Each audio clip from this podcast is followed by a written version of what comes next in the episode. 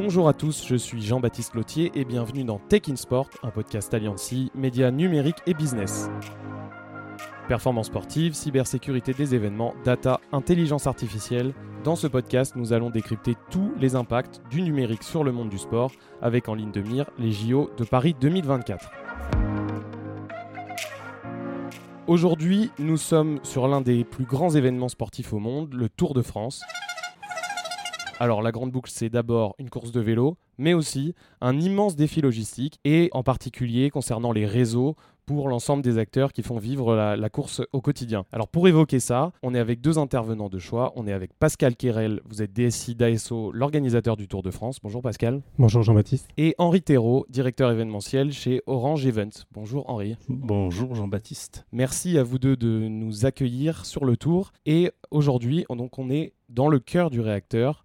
Euh, vous appelez ça la tour de contrôle, Henri. Alors où sommes-nous?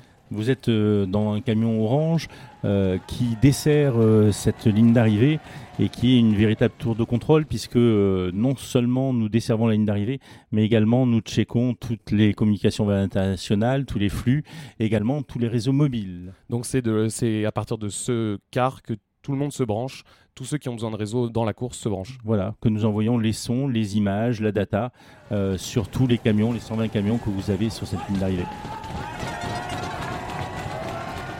sur le Tour de France, la connexion, elle est clé. Pascal, quels sont les acteurs qui globalement ont besoin de connexion Internet? Alors, en tout premier lieu, l'organisation, puisque nous avons des besoins propres pour le bon déroulement de la course, que ce soit au village départ, sur le parcours, mais aussi euh, sur la ligne d'arrivée. Et ensuite, les médias.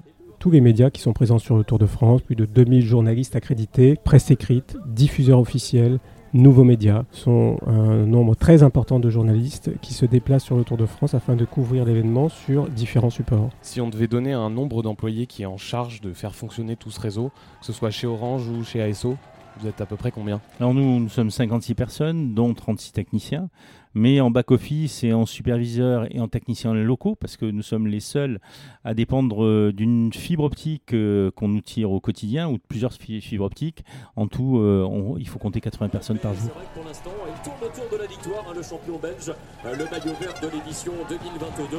Il avait déjà gagné les sprints massifs sur le Tour de France. Alors comment est-ce que tous ces acteurs se connectent? Quelles sont les technologies utilisées? Alors nous, nous sommes tributaires de tuyaux. Il faut voir que la course a eu des besoins exponentiels, que le travail des journalistes euh, a bien changé, que à l'époque euh, nous avions des journalistes spécialisés, un rédacteur qui écrivait des papiers, un caméraman qui envoyait et un photographe. Maintenant, euh, les équipements, on, a, on est dans l'ère de la 4K, on a, on a de plus en plus d'équipements et de terminaux qui prennent du débit et de la bande passante, et les journalistes sont devenus polyvalents. Donc les, tuyaux ont explosé, et donc on, est aujourd'hui à, 30 gigas de débit pour, pour cette zone et pour que les, les, journalistes puissent envoyer et transmettent euh, leurs papiers, leurs sons, leurs images. Donc on parle de réseau en fibre optique.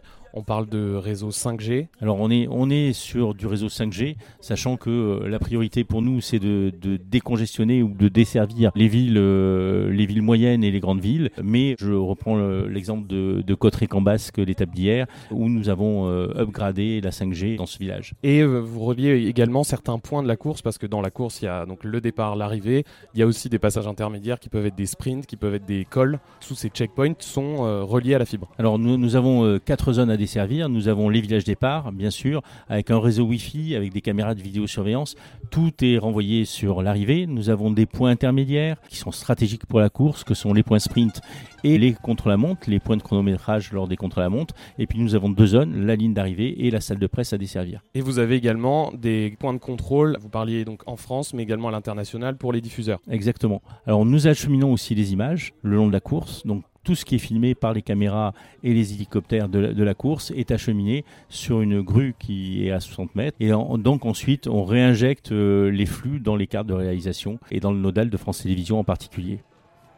Donc nous avons des points de supervision à l'international notamment, donc à l'île Maurice et puis également au Caire, qui routent les flux vers les différents pays dans le monde entier via des caps sous-marins ou via euh, des satellites. Et nous avons également une supervision locale euh, au niveau réseau mobile et également au niveau de nos fibres optiques. Et donc en cas de problème, vous pouvez détourner parfois des réseaux. Vous parliez de caps sous-marins tout à l'heure, vous pouvez passer par d'autres endroits. Exactement. Prenons l'exemple des États-Unis. Si jamais le cap sous-marin euh, transatlantique, il y avait un circuit qui posait un problème, on peut peut dérouter le trafic vers l'Angleterre et vers un autre câble sous-marin qui dessert les États-Unis. J'ajouterais que les télécommunications sont essentielles pour tous les acteurs présents sur le Tour de France, aussi bien les médias, on en a parlé, mais aussi les partenaires, les prestataires qui travaillent. Ils ont tous besoin d'être connectés et ont une très forte euh, dépendance aux moyens de connexion qui sont mis en place euh, par Orange chaque année. On est vraiment euh, sur une mission critique au niveau de l'organisation. Alors il ne faut pas oublier que nous sommes sur le troisième événement sportif mondial, mais que nous, nous n'avons qu'une année pour préparer et sur 21 stades qui sont à ciel ouvert. Sur des Jeux ou sur une Coupe de rugby, on peut poser les câbles de façon très propre euh, un an avant. On peut faire un, test match, euh, alors que là, le matin à 4h du matin, il n'y a rien sur, le, sur les zones. Et le soir, euh, à 22h, 23h en salle de presse, il n'y a plus rien. Sachant également que ça peut être un petit village comme Rocamadour de 300 habitants, et le lendemain, on remonte le même dispositif sur les Champs-Élysées. Il y a une adaptabilité à la fois au site et à la fois aux conditions terrain qui est, qui est énorme. Vous disiez c'est une logistique qui se prépare. Finalement, on commence quand à préparer tous les réseaux pour une édition du Tour de France? Ça commence quoi? Un an avant? Six mois avant? Alors un an, un an et demi avant hein, pour l'étranger, puisqu'à l'étranger on doit utiliser les réseaux, ce qu'on appelle des POP, euh, des répartiteurs d'orange qui sont à l'étranger. Donc on commence à repérer. Et puis euh, mes camions doivent être placés, euh, je vais dire au, millimètre près, puisque il faut que la fibre sorte pour alimenter et pour desservir les différents sites. Organiser un Tour de France, ça commence trois ans avant, entre l'identification du grand départ et ensuite la préparation des réception des candidatures des villes, la préparation des parcours. Et donc Henri est très proche de la direction du Tour de France pour être capable d'anticiper et de connaître les lieux dans lesquels on va aller, qui euh, bah, nous pousse, nous, aujourd'hui, à travailler avec, euh, avec Orange. C'est le maillage territorial, le fait qu'il puisse, soit en mesure de nous accompagner partout sur le territoire national et aussi à l'étranger pour bénéficier de cette connectivité. Alors la, magie, la magie d'ASO, d'Amoris Sport Organisation, et puis euh, je citerai en particulier Christian Poudhomme, c'est de nous provoquer chaque année de nouveaux défis. Quand on a dû partir euh, en Corse, euh, il fallait équiper un, navire de traversée en salle de presse ultra connectée. Là, cette année, le Puy de Dôme, c'est un immense défi parce que entre les années 50 où on pouvait monter au Puy de Dôme et maintenant il y a un funiculaire et on ne peut plus abriter les moyens techniques qu'on abritait il y a 30 ans en arrière. Donc c'est vous parliez d'une montée en funiculaire des techniciens. Effectivement, une montée en funiculaire des techniciens et euh, on a posé une fibre euh, au sommet et donc ça va être très compliqué de, gérer cette étape. À partir du moment où vous avez le, parcours du Tour de France, vous repérez donc les, villes qui ne sont pas euh, connectées, où il va falloir faire des travaux. Comment ça se passe pour organiser ces travaux? Vous les faites vraiment un an avant? Alors, euh, une ville euh, comme Nogaro ou une ville comme Orsia-Merlette n'était pas fibrée. Donc le but du jeu, c'est de regarder comment on va positionner la fibre. Et parfois, il faut mettre du génie civil. Ça veut dire prendre de grandes troncheuses, tronçonner la montagne et les rochers pour mettre des fourreaux. Et parfois, on a aussi la de travailler dans, des zones qui sont Natura 2000. Euh, donc c'est important euh, quelques années avant de connaître les parcours pour pouvoir, euh, en termes de budget, d'investissement, de travail lui-même, puisque quand vous êtes en grande montagne, vous avez toute la partie depuis le mois d'octobre jusqu'au mois de mai sur lequel on ne peut pas travailler puisque vous avez de la neige et, donc nos équipes peuvent pas peuvent pas effectuer tuer les travaux de génie civil ou les travaux de fibrage. Donc c'est important d'avoir des informations un an avant et puis c'est important aussi de pérenniser parce que euh, finalement euh, c'est une relation gagnant-gagnant entre Amoris Sport Organisation, entre les collectivités et puis euh, et puis le tour ne fait pas que passer puisque on va laisser ces fibres optiques, ces nouveaux réseaux 5G ou upgradés en 4G pour que les usagers, les habitants puissent en bénéficier le reste de l'année. Par exemple à Cotteret, vous avez mis donc une antenne 5G qui va rester c'est ça, hein. à chaque fois que vous fibrez, que vous connectez des villes, toutes les infrastructures sont pérennes et restent pour les habitants. Et vous, vous avez donc fait ça avant que ce soit prévu normalement si le tour n'était pas passé à Cotteret par exemple. Exactement. Euh, on a eu une réunion en mairie au mois d'octobre à Cotteret. Nous avons visé un site euh, haut, euh, c'est le clocher de l'église, et donc nous avons installé nos antennes au mois de mai et elles ont parfaitement fonctionné et je pense que le maire est très content par rapport à, à sa station et par rapport aux retombées qu'il aura. Est-ce que quand on fait le parcours et quand on le réfléchit, on pense à des zones connectées ou difficiles à connecter. Est-ce qu'on pense à ce défi quand on fait le parcours? On pense uniquement aux défis sportifs L'essentiel dans le tracé du Tour de France par Christian Prudhomme est l'aspect sportif. Ensuite, on va regarder comment on va être en mesure de délivrer tous les services nécessaires. Ainsi, parfois, on se retrouve dans des zones dissociées, c'est-à-dire que le dispositif là que vous voyez à Bordeaux, où on est tous ensemble juste à côté de la ligne d'arrivée, parfois la ligne d'arrivée, elle est en effectif réduit, un portique d'arrivée, un car caméra, deux, trois véhicules, et tout le reste est à parfois plusieurs kilomètres. Et on s'adapte pour être en mesure d'arriver au Puy de Dôme. Euh, on doit être capable de s'adapter et de trouver des solutions. Donc vous disiez que les infrastructures, une fois qu'elles sont mises, elles restent. C'est donc Orange qui finance ça Alors, il y a un double aspect. Il y a un aspect euh, partenariat avec euh, le groupe Amaury Sport Organisation et, la Grande Boucle. Et on, on a aussi un aspect euh, Redcard. Euh, à savoir que, comme dans tous les grands événements, euh, notamment JO, les journalistes euh, ont un catalogue et ils prennent les produits et ils payent. Ça nous permet d'avoir un équilibre financier par rapport aux investissements consentis et de pouvoir euh, permettre euh, de ne pas faire payer les régions euh, par rapport aux infrastructures que nous posons de façon pérenne. Donc une ville, elle paye uniquement pour être ville-étape auprès de l'organisation, pour être ville d'arrivée, ville-étape ou ville de départ. Et ensuite, elle laisse faire et tout fonctionne euh, une fois le tour passé. Sur la partie télécommunication, il n'y a pas de refacturation de prestations à une ville. dans lequel viennent d'entrer les coureurs du Tour de France après 70 km dans le département. Alors le Tour de France, ça dure trois semaines, c'est une sacrée caravane.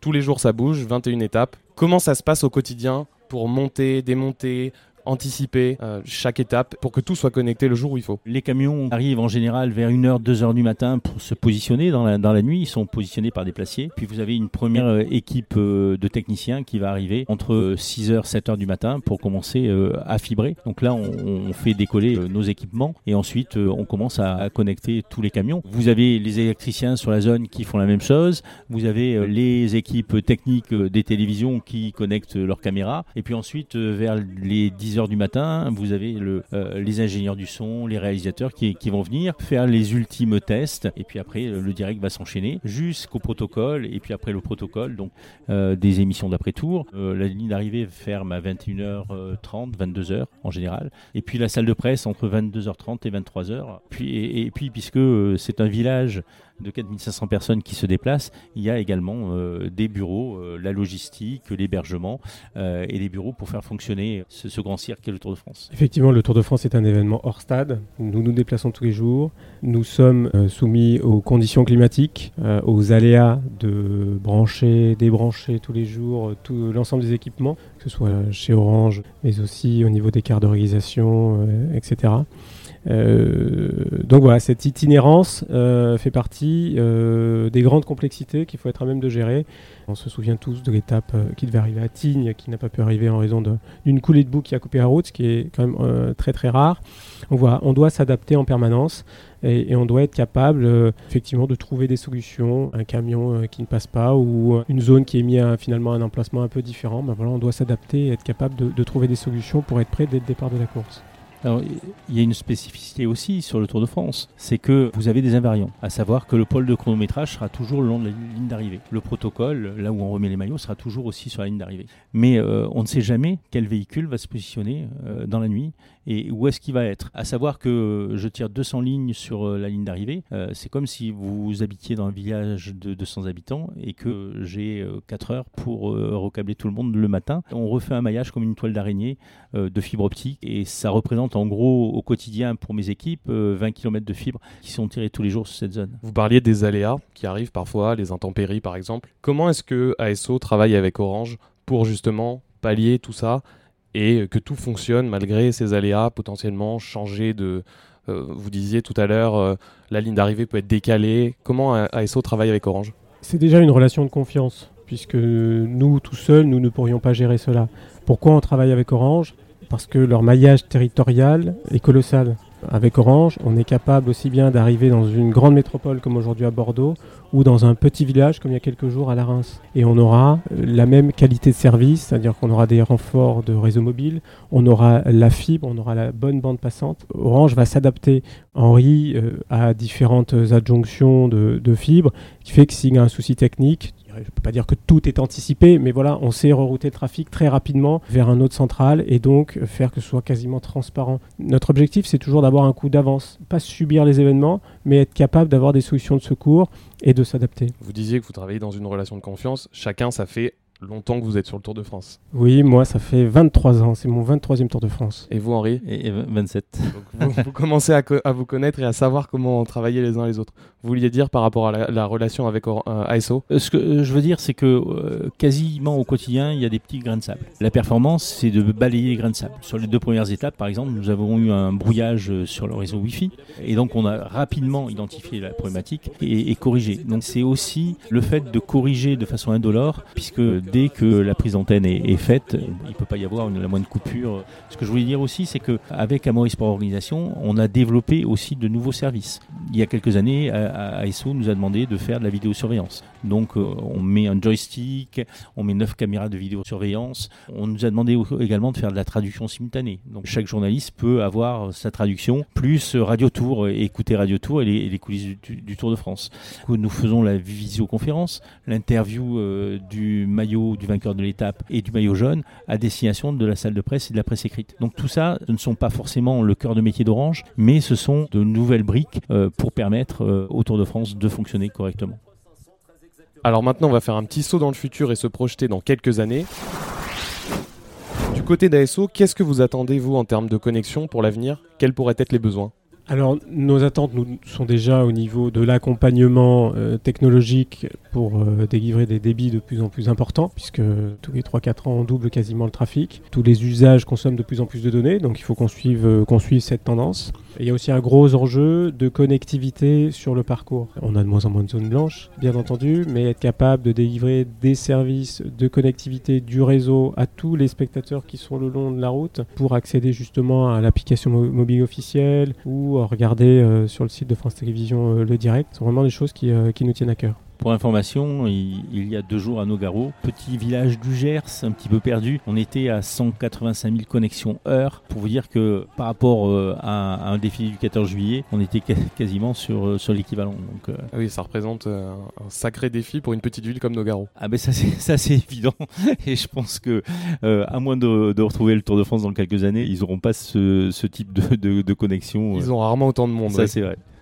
Vous, du côté d'Orange, l'année prochaine, vous allez faire la même mission de connecter tous les sites olympiques pendant les JO de Paris 2024, donc tous les sites olympiques en, fibre, en réseau 5G. Est-ce que le Tour de France, c'est un peu une répétition un an avant? Et quels pourraient être les défis d'un événement comme les JO Est-ce qu'il y a des différences? Alors, comme disait Pascal tout à l'heure, euh, il est essentiel que côté technique, euh, le Tour ait un avenir d'avance par rapport aux autres gros, grands, grands, grands événements. L'an dernier, nous avons testé un système de talkie-walkie sur des réseaux mobiles qui s'appelle Push to Talk. Et donc, l'an dernier, il y avait euh, le directeur euh, technique des Jeux Olympiques qui est venu sur le Tour de France pour voir comment fonctionnait cette technologie et qu'il a adopté pour tous les organisateurs et tous les gens qui seront présents sur les, stades et, les sites. Je pense au- aussi que l'avenir euh, se situe à ce niveau-là, avec de nouveaux usages pour les journalistes, et c'est bien de tester ces technologies. Merci à vous deux de nous avoir accueillis euh, dans les coulisses de la Grande Boucle. Et merci d'être venu jusqu'à Bordeaux pour nous voir. Merci, et j'espère que l'arrière-cuisine, je vais dire, euh, du Tour de France vous a fait rêver. Je pense que pour nos auditeurs, ça va être intéressant de découvrir ça. C'est finalement assez méconnu. Euh, donc merci à vous tous de nous avoir écoutés. C'était Jean-Baptiste Lotier dans Tech in Sport, un podcast Alliancy, médias numériques et business. On se retrouve très vite avec de nouveaux invités pour décrypter la montée en puissance de la tech dans le monde du sport.